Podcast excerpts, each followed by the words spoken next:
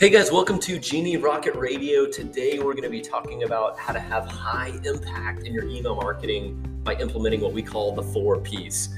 Um, if you haven't heard of the four P's yet, that is completely fine. Um, there's something that we use in all of our marketing tactics, and that's the person, the problem, the promise, and the proof.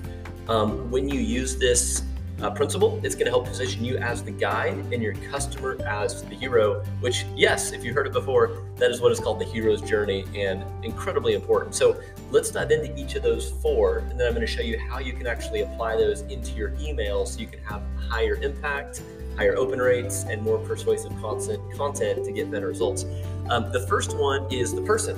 So that's easy. It's who you are talking to. Now, the more specific you can be, the better. The goal here is to be less general, more specific. So, an example would be if you're selling a product or a service going towards an athlete, you could say, "Hey, this is for any athlete in the United States," and you might be able to speak to them. That that's okay. That's better than just saying a person. But you could also go deeper to say, "I am looking for a Spartan racer on a keto diet in Dallas."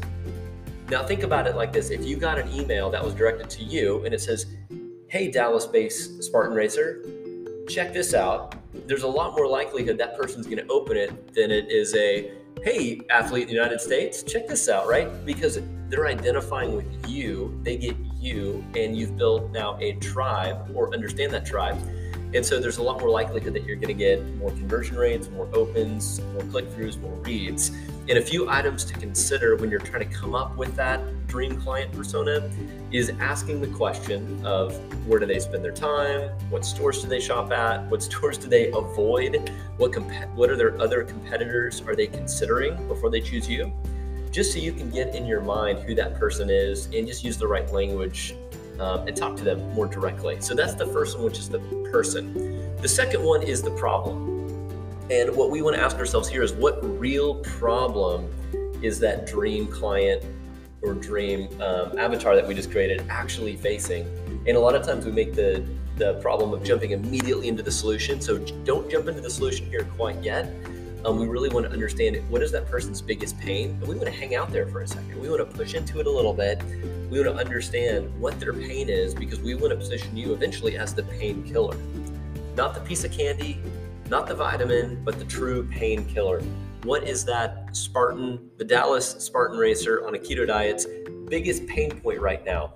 Right? Is that he can't find um, good food to eat that's high quality quickly before a race?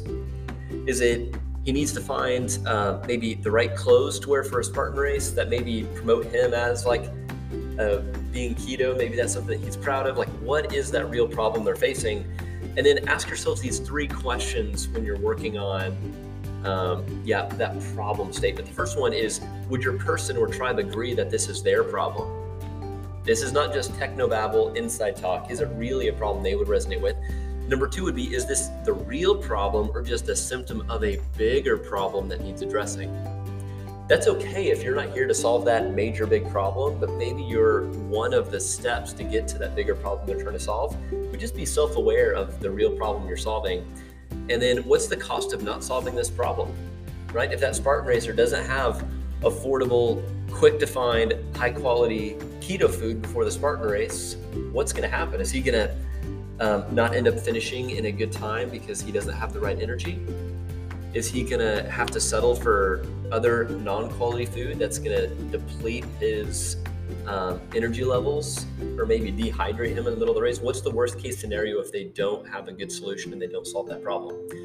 The next is what's called the promise, right? After they say yes to your thing, if they say yes to everything that you give them, what is your brand promise? This is different than a guarantee. We're not saying, hey, 100% guarantee money back if you don't get these results. We're going to give you all the money back. It's a, hey, if you do these things and you do them the right way over time, our best clients will get these kind of results when you do these things. This isn't false hope and it's not hype, but it's the truth of people that do these things will get results like this. So, this really is where the rubber meets the road. And then from here is where you want to also have social proof, testimonials, case studies, it's all that third party validation.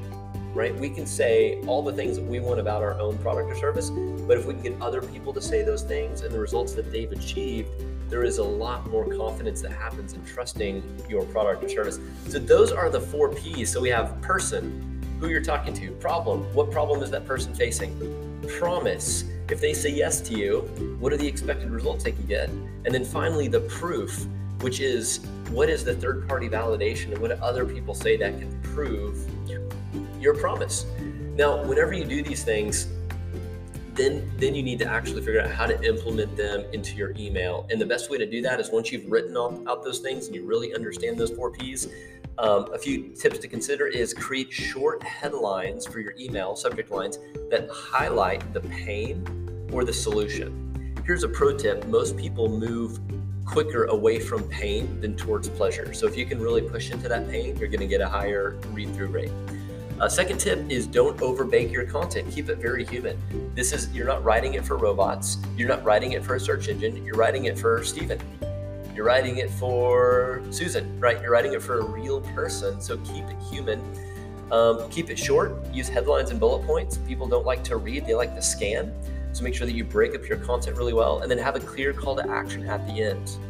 That call to action could be read more, buy now, um, learn more, um, check out the sale. Be very clear of what that next step is and guide people into that. So, if, if you're ready to implement this into your email, um, if you have an email marketing system, go ahead and put that in there, get it ready. And we like to say uh, to take action, not just take notes or sit on it. So, don't be afraid to move into action quickly.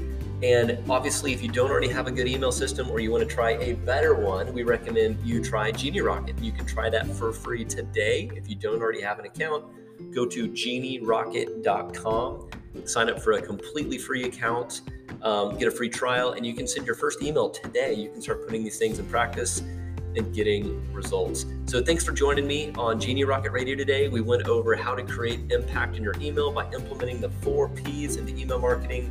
Guys, email marketing is not dead. 99% of people still open up their phones or their inbox every single day and morning and read their email. So it is not dead. So you need to start using it more. So hope you enjoyed this episode. We'll catch you next time on Genie Rocket Radio. Thanks. Awesome.